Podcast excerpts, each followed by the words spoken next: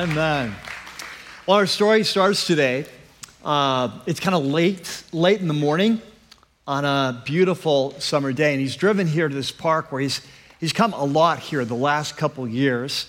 Um, and this this time he's pulling in the parking lot. He is uh, locking his car, got his his backpack, and he's headed out for the highest point in this park.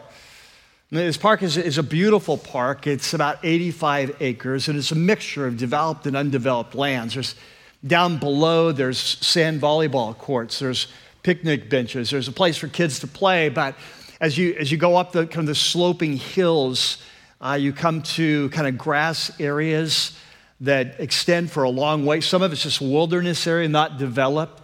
But at the very top of the, the highest hill, in these rolling hills, is a gazebo, and that's where he's headed. And this is where he's come the last couple years, uh, come often for times of reflection, times of prayer, times of reading, um, seek God. And, and on this day, it's, uh, it's kind of a time of rapid growth in his life. And so after he goes up to the gazebo, has spent some significant time there, that he decides to begin to stroll slowly back to his car about 15 minutes away None the way, just doing kind of a, a, a random prayer walk. And as he does, uh, his mind is reflecting back on this incredible year.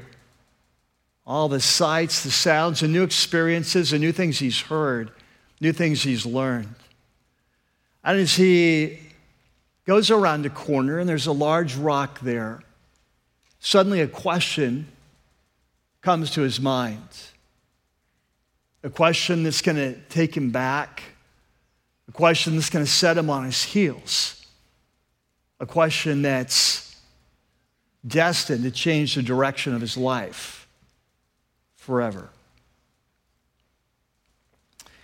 Well, today we're continuing this series that we've been in since the beginning of last year, or this year, that's called Signs, A Path to Life. And for those of you who are new, and I know every week we have new people coming, join us, whether it's here on our campus or online. For those of you who are new, this is a, a kind of an in depth study of the life of Jesus as seen through the eyes of one of his closest followers and friends, a man that we know as John, or we now call him the Apostle John, who towards the end of his life writes his account of his firsthand experiences with Jesus in the two or three years that they traveled together. And if you've been with us the last few weeks, we focused in on this seventh uh, supernatural sign that Jesus has performed uh, right before his arrest and execution, uh, where he's returned to this small village of Bethany that's just a couple miles, less than two miles outside of Jerusalem. And he's raised a friend of his by the name of Lazarus from the dead after being in the grave for four days. And uh, as a result, there's sort of a, a, a, warrant out for his arrest from the, the, the uh, religious leaders in Jerusalem who see him a threat to their position, a threat to the future of the nation. Um, and so, so today we're going to watch as John kind of highlights the next key event that he wants to highlight in the life of Jesus. And so it's found in John chapter 12. There in your note sheet, you have a section that's called Signs of the Anointing. And so if you have your Bibles, you have your apps, let's go ahead and open up to Acts, I mean to John chapter 12. We're going to pick it up at, at verse 1.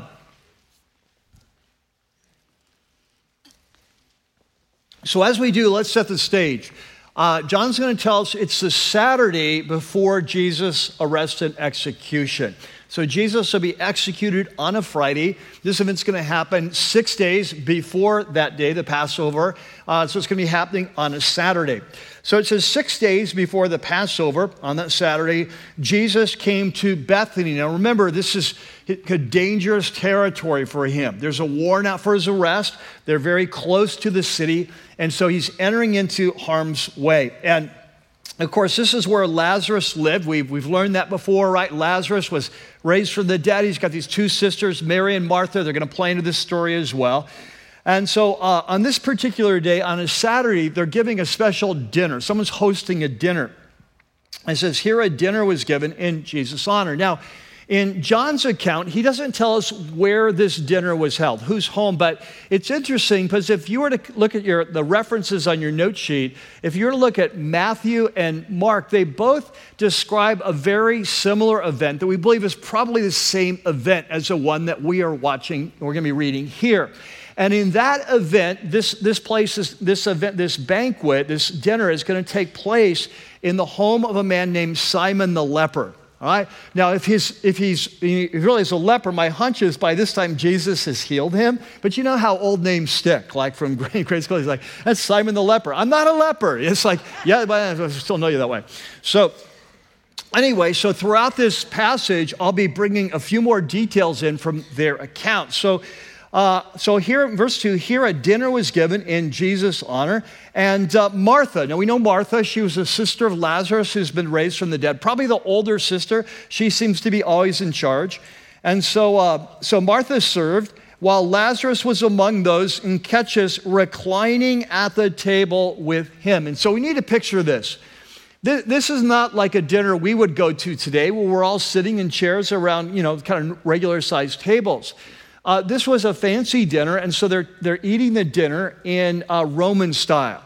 You say, well, what's Roman style? Well, I want you to picture uh, a set of tables that are designed uh, like in a big U, all right? So if, you're, if you go here where my thumbs touch, this is where the head of the table, the, kind of the host of the table would be sitting. And then all around the outside of the U, all around here, there would be men, men only at this dinner, and they would be positioned around the outside. So the table is only 18 inches off the ground. So they're going to be, these men are going to be lying with their heads towards the center of the U, facing in, their feet away. They're going to be leaning on their left, uh, left elbow, propping themselves up. So you can do the thing, you've seen this, you know, eating the grapes, right? So they can be eating uh, the different food. Now, what's great about this setup is that because there's nothing in the middle of the U, it allows waiters, waitresses to bring food in, resupply drinks, and so on. So that's the scene, right? So, so they're around. Martha's coming in. She's one of the servers serving in the middle of the U and uh, they're all around the outside. And into this, something startling is going to happen. In verse 3, we see Mary, the other sister, she shows up. And she's going to approach from the back. So she's going to kind of sneak up on this. Remember, it's all male in here. And she's going to sneak up on the back. And she's bringing with her a pint of pure nard. Now, everything about this, especially if, it, if, if we've got it right, that this is at the house of Simon the leper, not their house, Everything about this sounds very premeditated. Um, this is a dinner to honor Jesus. Remember, recently he's raised, Jesus has raised her brother from the dead, as we'll see later. Mary's become very close with Jesus, so she wants to honor him. And so she has brought a pint of what is described as pure nard. Now, as we'll see, this is extremely valuable. In fact, later on, we'll be told that this pint is worth a full year's labor. So, put it in today's terms, this might not be perfectly accurate, but in today's terms, I did the math. If you were making minimum wage here in LA, this would be, uh, and working full time, it would be like $35,000, $36,000, right? And so, so it doesn't translate exactly, but this is worth a year's worth of wages. And so she, the reason it's so expensive is because this, uh, this nard was made from this particular plant. We just get a little bit of nard from each, each plant or each blossom. It takes a lot of this to make a pint. And this is all made in India. This is all imported from India. So this is extremely valuable, uh, very likely her most valuable possession. And so it's not the sort of thing you just carry around with you in your purse all the time. I'm sure she's got it in her home in a safe place, but it sounds like she's premeditated. She's brought this to this. She's, she wants to honor Jesus. And so normally you would only use a drop or two to anoint someone. Uh, it has a very strong fragrance.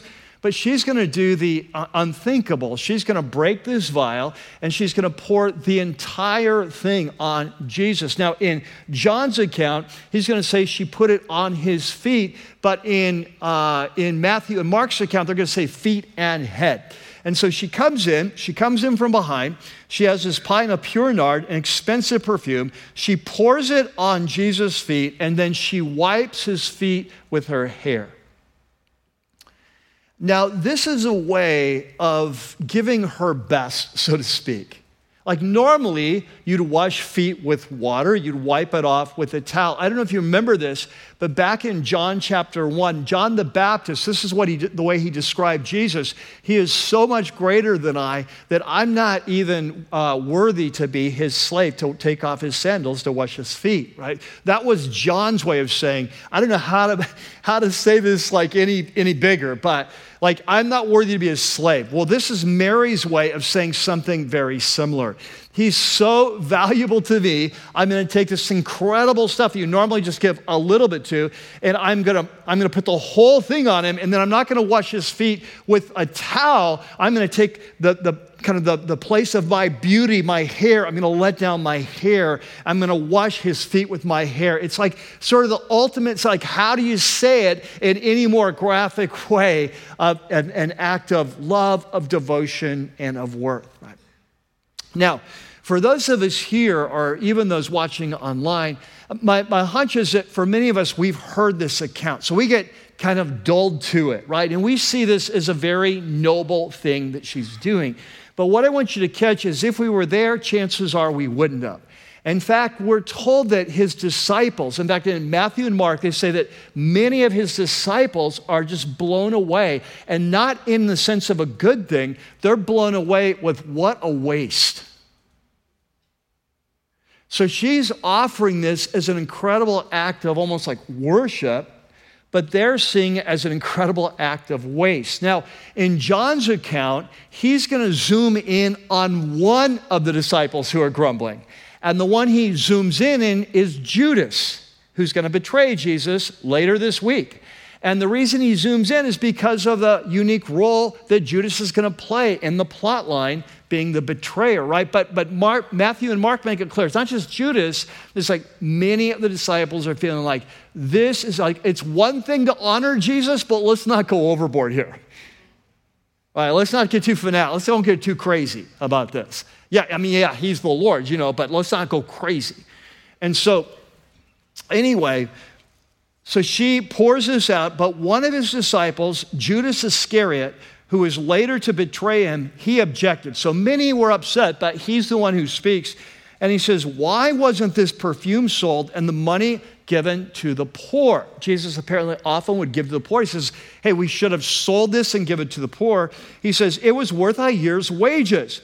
Now, John puts in the sidebar, he didn't say this because he cared about the poor, but because he was a thief.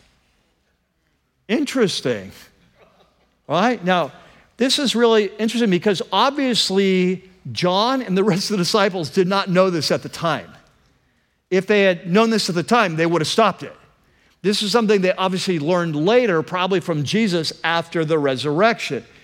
But it says, uh, he says, as keeper of the money bag, so he was actually the treasure, catch us, very trusted member of the 12 uh, you know, like you, if you're going to have someone, you know, you go on a trip, you're going to pool your money and you're, you're going to give it to the person you think is trustworthy.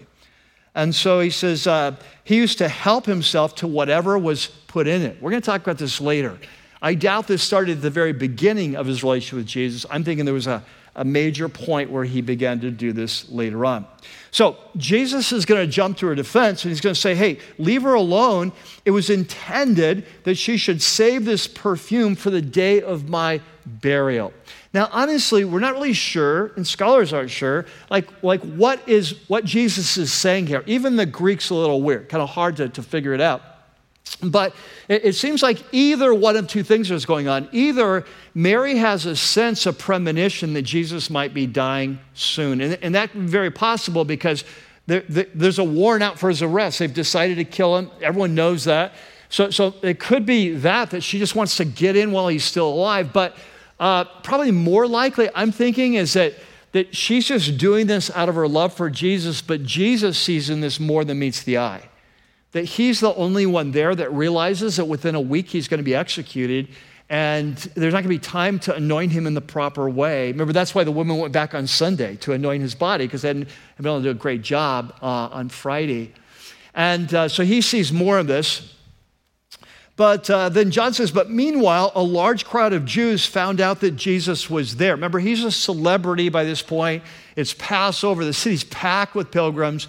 Uh, people are hearing, like, is he going to come or not because it's so dangerous? but they hear he's there. And so they're starting to come out to Bethany because of him, but they also are coming out to see Lazarus, who's become a second main attraction. It's not every day you get to see a guy who's been dead for four days. And so they're, he's been raised from the dead. So the chief priests, they're just super bummed about this. I mean, they've already made the decision. Last week we saw it. We got to take out Jesus. We're losing control of the situation. Now they're realizing we're going to take out not Jesus, we're going to take out Lazarus too. Uh, by the way, just a quick sidebar isn't this how sin works in our life? One compromise leads to another, one lie leads to another. In their case, remember what Caiaphas said? Hey, you guys know nothing. The high priest, he said, Hey, we're going to have to take out one guy for the sake of the nation. Well, now they're not taking out one guy, they're going to take out two, two guys, right? And so the, they, they say uh, in verse 10 so the chief priests made plans to kill Lazarus as well. Uh, for on account of him, many of the Jews were going over to Jesus and believing in him. All right, so that's the passage. Now, that, that's Saturday. Uh, next week, we look at Sunday, where Jesus is going to come into Jerusalem riding on a donkey, what we call Palm Sunday, to the praise of the crowds, like the kind of the, the welcome of a rock star. We're going to see what happens. But for today, uh, we're going to focus on this incredible event. Uh, Mary's anointing, but specifically, I want to ask the question like, what does it mean to be a, a follower of Jesus in light of this? And how do we grow in our relationship with Jesus? So, today, to get at this, I'm just going to ask two questions. They're in your note sheet. See the section signs, two key questions. And so let me give you the first one. Um, you can fill in the blanks, but as you do, I don't want you to answer this immediately. All right? I want you to show some self control.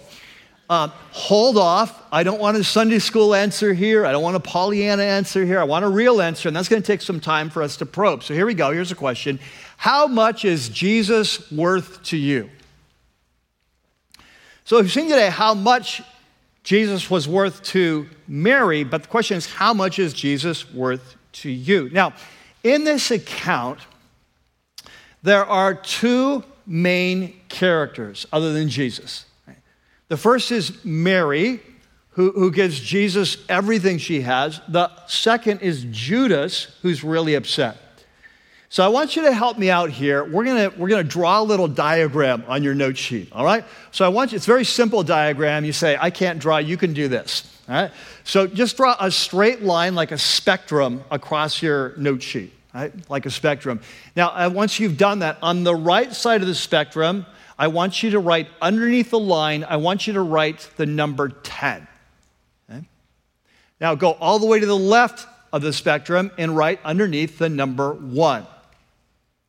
Now go back to the right and above the 10 and above the line, write the word Mary.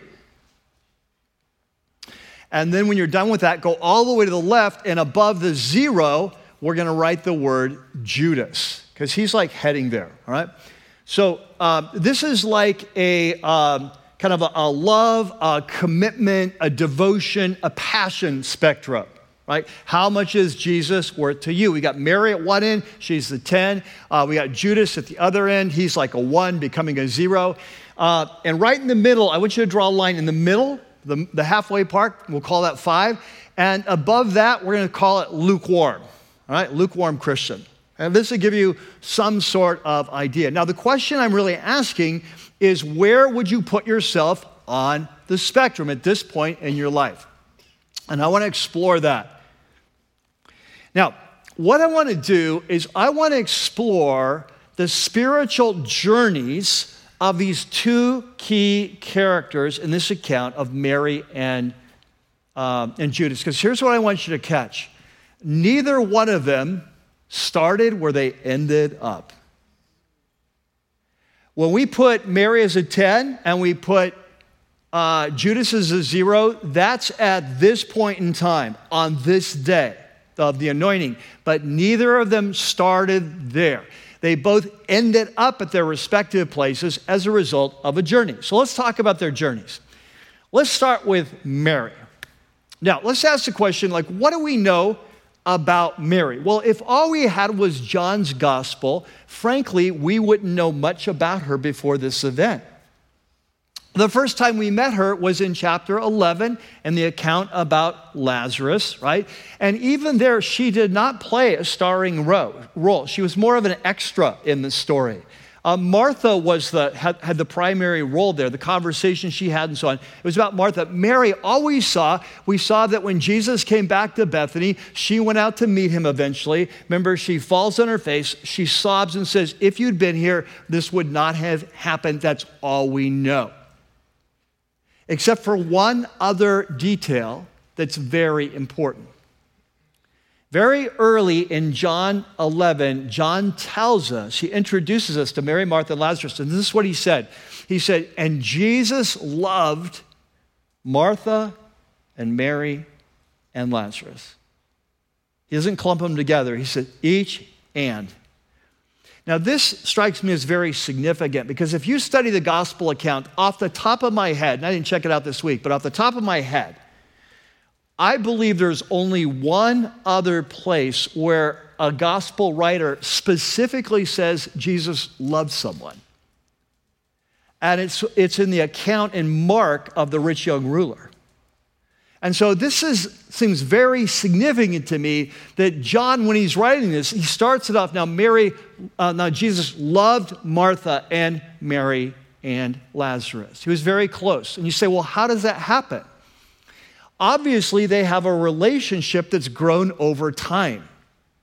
And so let's go back to the beginning of Mary's story. When did she first meet Jesus? When did she first hear about Jesus? We don't know. Was it when Jesus came through Bethany on the way to Jerusalem, maybe taught there for the first time? Uh, it's very likely that they, they only lived two miles out of town. It's very likely that when Jesus would come and he was becoming a rising star in the, in the nation, as he was teaching in Jerusalem and often there, several times a year for the holidays, it's, it's very possible they heard him there.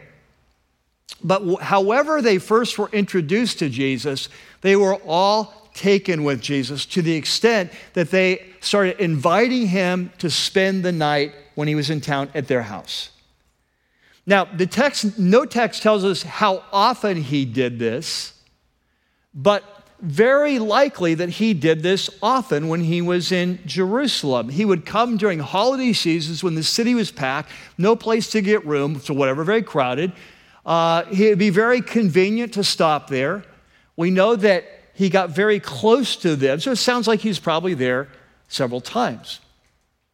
And so that's what we know. We, we know that at some point she met. Now, when she first met him or first heard him, he, you know, he would have been maybe like a zero to her, right? Like she's very low on the scale. She's just meeting him. But as she begins to listen, her relationship begins to grow. And at certain points along the way, she, she, she comes to critical crossroads in her relationship with Jesus. And I think one of the most important critical crossroads is detailed for us in Luke chapter 10. And so we don't know exactly when this happened in terms of how, how long she known Jesus. It's possible that this event happened the very first time he, he, he stayed at their house, but my hunch was not. So here's what we're going to see happen. What we're going to see happen is that Jesus stops in in Bethany. He's traveling probably to Jerusalem. And uh, he's, you know, he travels with his posse, right? He's like 12 guys. So when Jesus shows up, it's kind of a crisis if you're in charge of providing meals for him.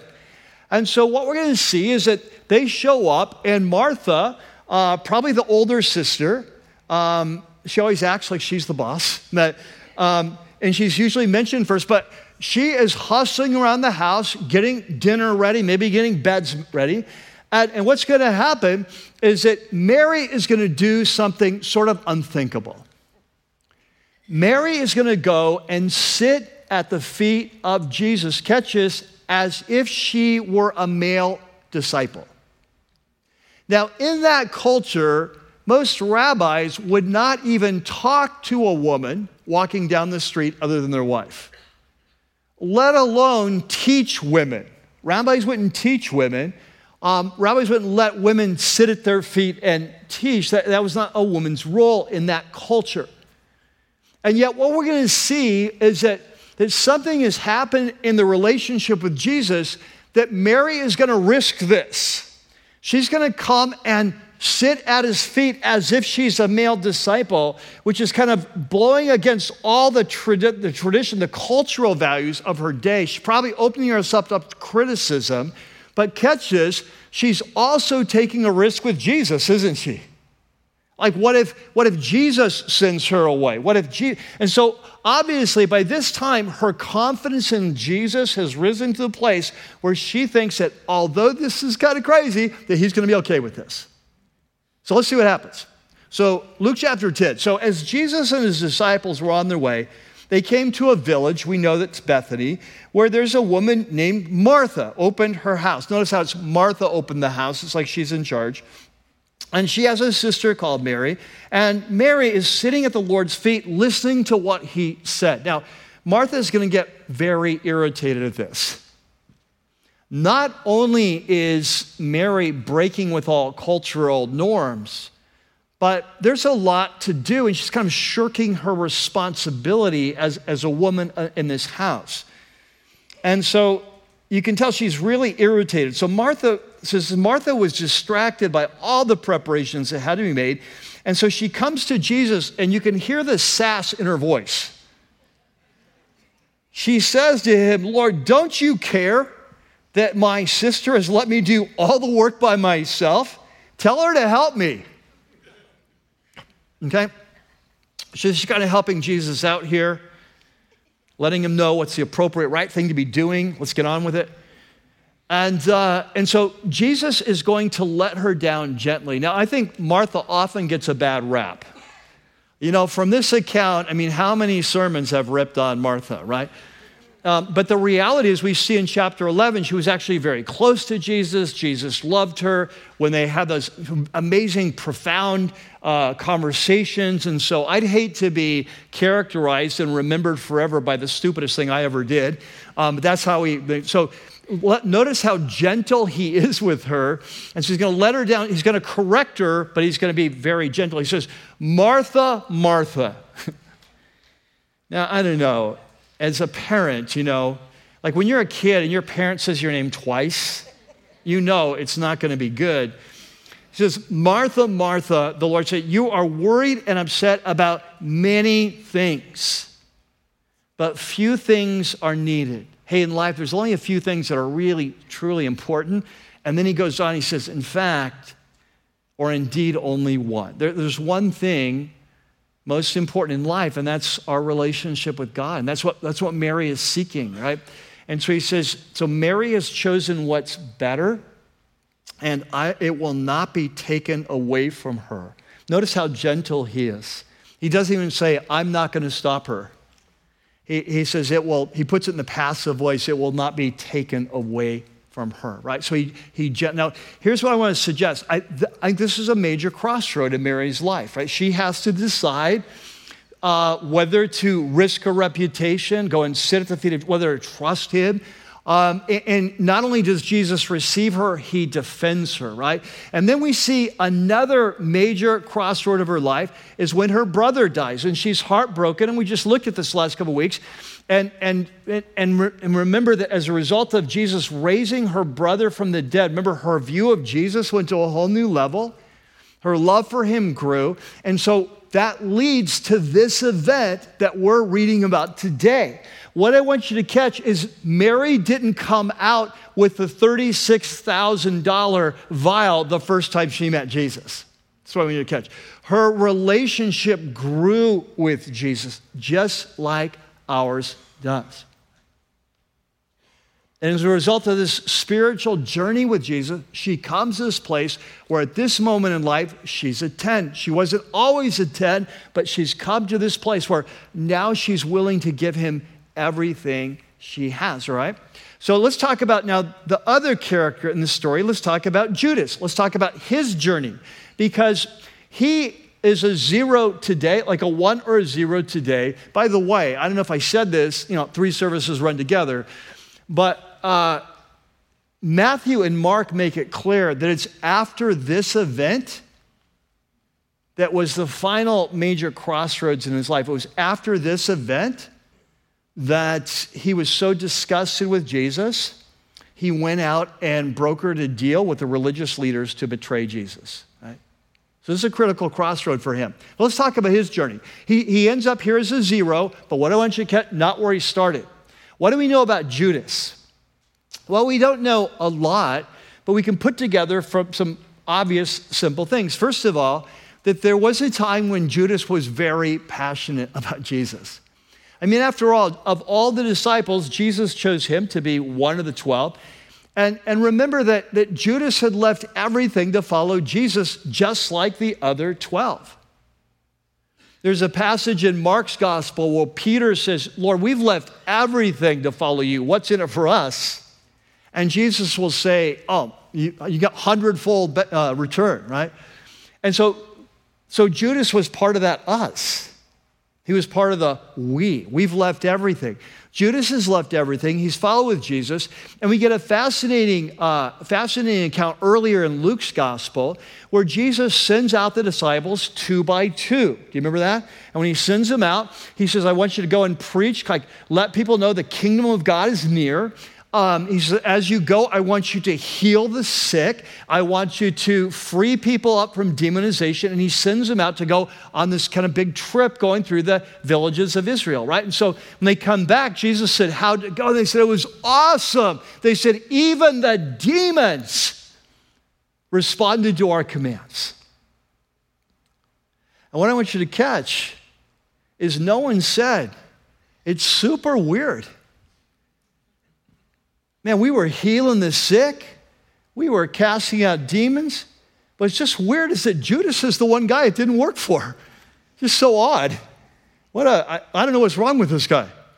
Like, like going into this event here, no one has any idea that Judas is on a spiritual journey at the wrong direction. We'll see this in a couple weeks when Jesus at the Last Supper, just coming, you know, this is Saturday, on Thursday night, Last Supper, and Jesus will blow the disciples away and he'll tell them, One of you is going to betray me. And do you remember how they responded? No one said, Oh, I know it is, probably Judas. He, had something been wrong with that guy from the start, day one, you know? Like, no one, you, know, you remember that? Everyone says they're completely baffled. They have no idea who it could be. They're so confused. They're like, is it me? So, what I want you to catch is that as we look in this dinner, Judas is seen as a passionate follower of Jesus. But somewhere, so he didn't start off at a zero, that he gave his whole life to follow Jesus. At some point in his life, if he wasn't a 10, he was at eight or nine. He was fully committed to Jesus. But what's happened to Judas? Well, along the way, he's become increasingly disappointed and disillusioned by Jesus. Jesus is not turning out to be the Messiah he thought he would be. He's not going to kick out Rome. There's a warrant out for his arrest.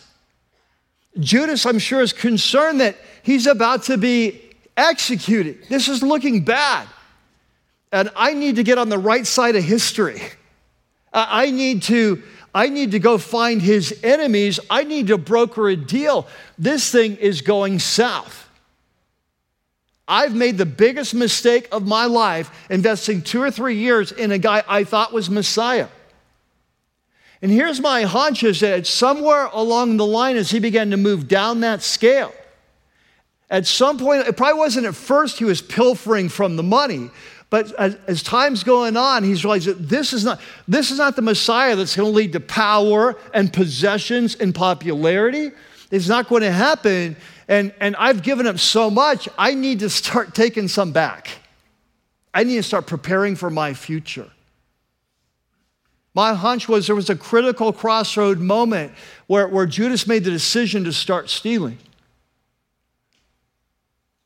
And then we come to this particular day, and this pushes him over the, over the edge. Are you, in, are you in, kidding me? Who does this guy think he is? Are you kidding me? That he'll, he'll let a woman spill 50,000 bucks on his feet and wipe, like, who does he think he is? This is ridiculous. I am out of here. And he leaves that evening, that dinner, and he goes into town and he has a secret meeting with the men he know are plotting to kill Jesus. And he says, Listen, what will you give me? I'm switching sides. And they said, well, We'll give you a month's salary, a little more than a month's salary. And he says, Well, at least that's something to get started in my new life. And he makes the deal. What I want you to catch, he didn't start at zero. At a certain point in his life, he was at eight or a nine or a 10. But over time, he's been trending down. So here's the question in light of this scene, this is a question that I have for you, kind of before the Lord, not before your, your spouse or their friend or whoever's next to you. You don't even have to write it because that'd be kind of embarrassing. Just but think it in your head. Where would you put yourself on this scale? of your love, your passion, your devotion, your commitment, your loyalty to Jesus at this point in your life. And then, and then this, the second part of that, of question one, which way are you trending? Can I tell you, one of the saddest things that I ever see or hear is when I, ha- when I hear that a, a, a longtime believer maybe them following Jesus 30 or 40 years. And I'll hear this happen sometimes. I'll talk to younger believers. They've been following Jesus a year or two, and they're, they're so on passion, so fire on Him. And then they'll talk about an older believer who's come to Him and, and, and said, You know what? Yeah, we were all there once. Hey, but just give it time. You know, that, that'll just, over time, you'll, you'll just mellow out. Just trust me. You know what that older believer is doing? they're justifying their slide. And so what they're saying is like, hey, you may look like you're a seven or eight, but, but you know, this is like a rocket ship that's going to go up and, and it go up, but then it's going to lose its fuel and it's going to drop down to earth, and pretty soon you'll be a three like the rest of us. It's a way of evening leveling the playing field so that that older believer doesn't have to explain why they've slid so far down the scale. All right, so this leads to a second question. And the second question, I think, is actually as important, probably more important than the first. So the first question is, how much is Jesus worth to you? The second question is, how much do you want Jesus to be worth to you?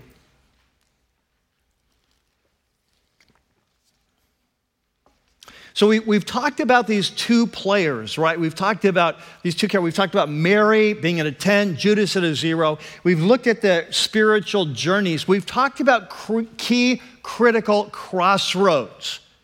Like, like when Mary invited Jesus to stay at the house, when she decided to risk her reputation and sit at his feet, after she saw him raise her brother from the dead, and finally, this last one, kind of giving her all to Jesus. We've seen her, we've seen Judas's critical crossroads, right? We've seen early on the disillusionment, the decision to steal, the decision to, to betray him. And I think this is often the way our spiritual life works. In our spiritual life, often we, we go through certain critical crossroads. And, and what we decide at these critical crossroads determines whether we continue moving up the scale or down the scale. And I want to share with you like one of these critical crossroads from my life. And honestly, I'm always a little bit feel a little, off, uh, a little bit awkward or uh, sharing this because it's not as if like this is a model for everyone. Um, it's just an example from my own life. It's the only examples I have, right? So, that flow out of my own life. So take it for what it's worth. But I went through one of these critical crossroads when I was 18. Right? So uh, let's go back to the story that we started the day with. We started the day with this story of this man who's, who's come into this park that's played such a big role in his life the last couple of years, locks the door, hikes up to the high point in the park, the gazebo, spends some significant time, moves down, kind of a stroll, strolls through uh, down to this wilderness area and begins to reflect on the past year of his life. And, and as he's reflecting on that, this critical question comes up so, this is a story from my life. When I was 17, I left, from, left for college. Uh, I left from Southern California. You know, I, I, I, grew up in North San Diego County in Vista. And uh, so I left to go to a, a Christian college, a Christian liberal arts school in the Midwest. And it's one of the most respected Christian liberal arts schools in the world. And because of that, every week we would have kind of top spiritual leaders, uh, authors, ministry leaders, pastors coming through and speaking four times a week at our chapels. And so it, it would be like, you know, and back in the day, it'd be like people like Billy Graham and Luis Palau and just super, you know, like famous people um, that were coming in and sharing with us. And then a couple times a year, we'd have a spiritual emphasis week where we'd have like really high power people come in and a week of, of kind of extra meetings and chapels, but in the evening as well. And so, so I'd gotten to college for my freshman year and I'd been exposed to these amazing leaders.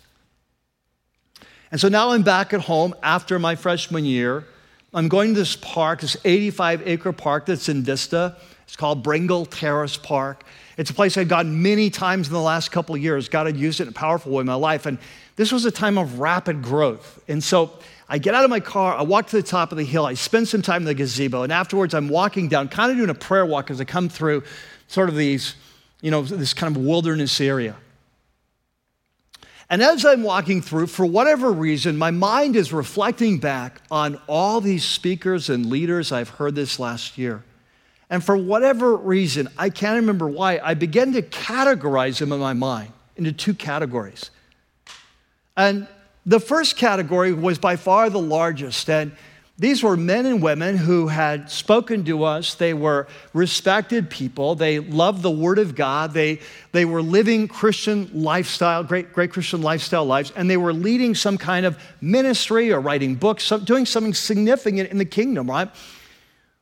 And, and so I called these, all these leaders, or many more, I called to them and, and kind of made up this language at the time um, it wasn't the best language. Um, I still don't think it's the best, but this is what I kind of categorized them at the time. I called them Christian lifestyle leaders. A lot to respect in their life. But there was a second category that was different.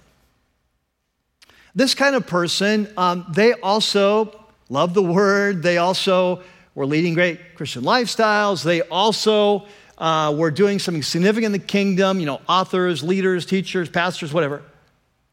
Um, but there was something special about them. Like that when you listen to them, it wasn't what they were doing for God that got your attention. It wasn't their lifestyle that got your attention. What got your attention was their core relationship with Jesus that as you listened to them, you had a sense of their passion for Jesus. You had a sense of this two way communication, a sense of a first hand experience. I mean, they talked about Jesus as if he were just real. It wasn't just what they believed, it's what they experienced, they knew firsthand. And it was like their, their passion and their relationship overshadowed everything else. And so it's like, well, yeah, yeah, they're doing that, and yeah, they're leading this ministry, and yeah, yeah, but it's, that's not what you picked up on. That what you sensed was this passion for Jesus, kind of like Mary. And so I'm walking along and I'm thinking about this for whatever reason and I'm categorizing, and, and I, I had a name for these people. It's the best I could do. I still don't like it today. But what I call them is Lord and lover Christians. because that's how it struck me. That for them, Jesus was their absolute Lord. They were completely sold out to Him. And their passion for Him, the only thing I could compare it to was sort of the passion of maybe like a young couple in love.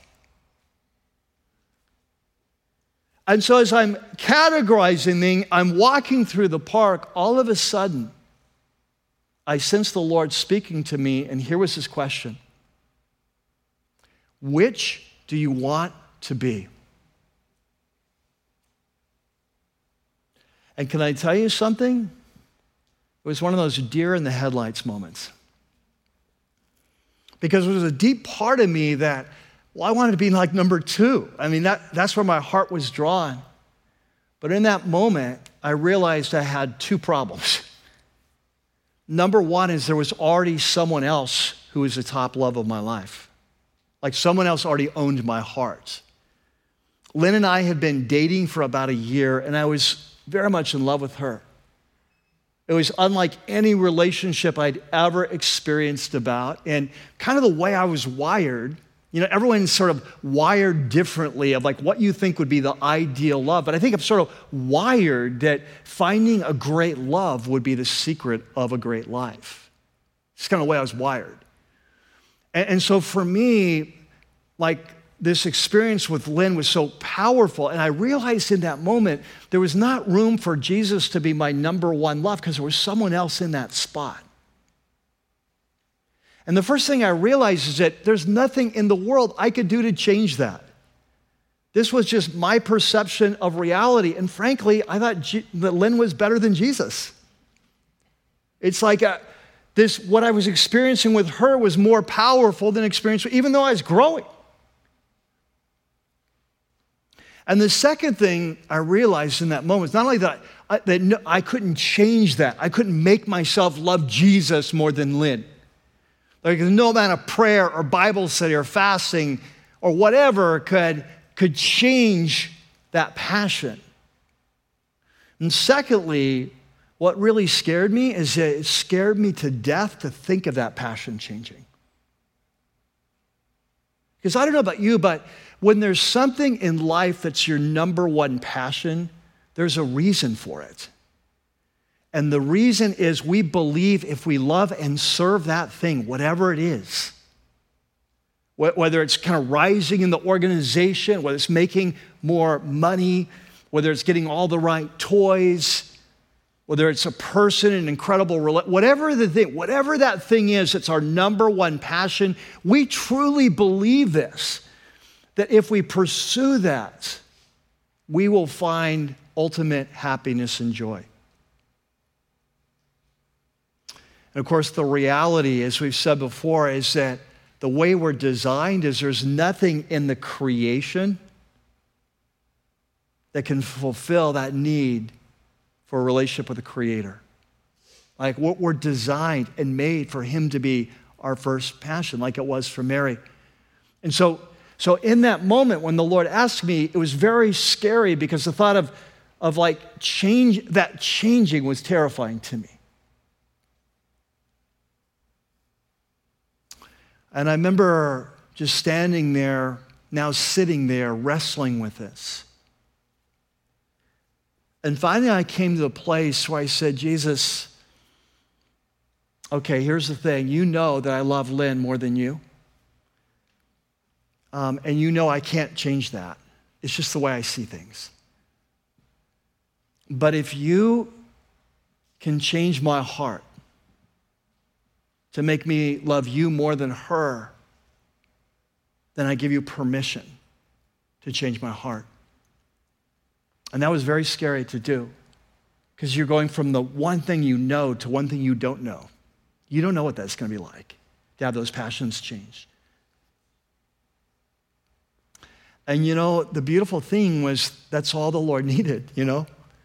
And I'm telling you, He took me on a journey the next six months of incredible transformation. And you know, the beautiful thing is, He didn't decrease my love for Lynn, He just increased my love for Him. And you know what else? Is that, you know, in that early stages of a relationship when you're so in love and just being with that person makes life worth living, we all know that's not designed to last, right?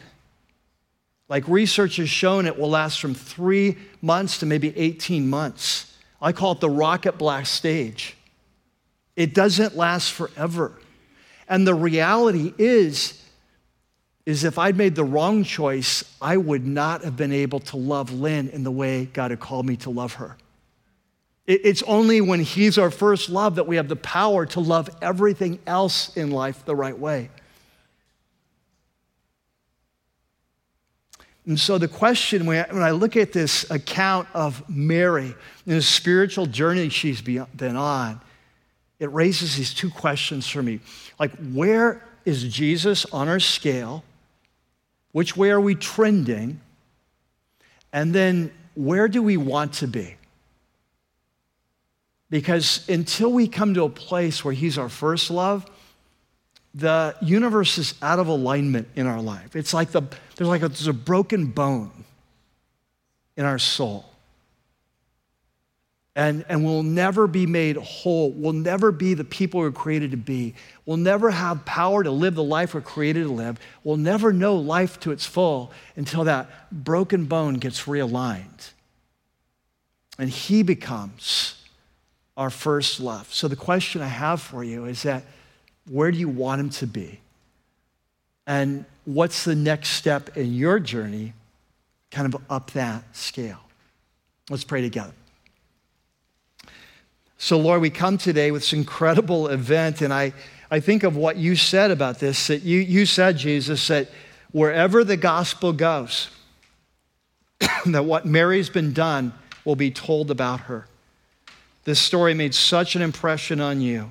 It was such a beautiful picture of what it means to be a passionate Christ follower. And, and so, Lord, we come today, and we come at all different spots on, on this scale. We come, we come, some of us moving up, some of us in the process of moving down.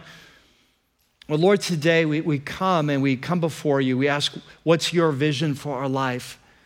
And we, we bring our hearts before you and we say, Lord, if, if you can change this heart, though it's scary, we give you permission. Out of this, the rest of our lives would flow. So we pray you'd meet us now as we worship you together. In Jesus' name, amen.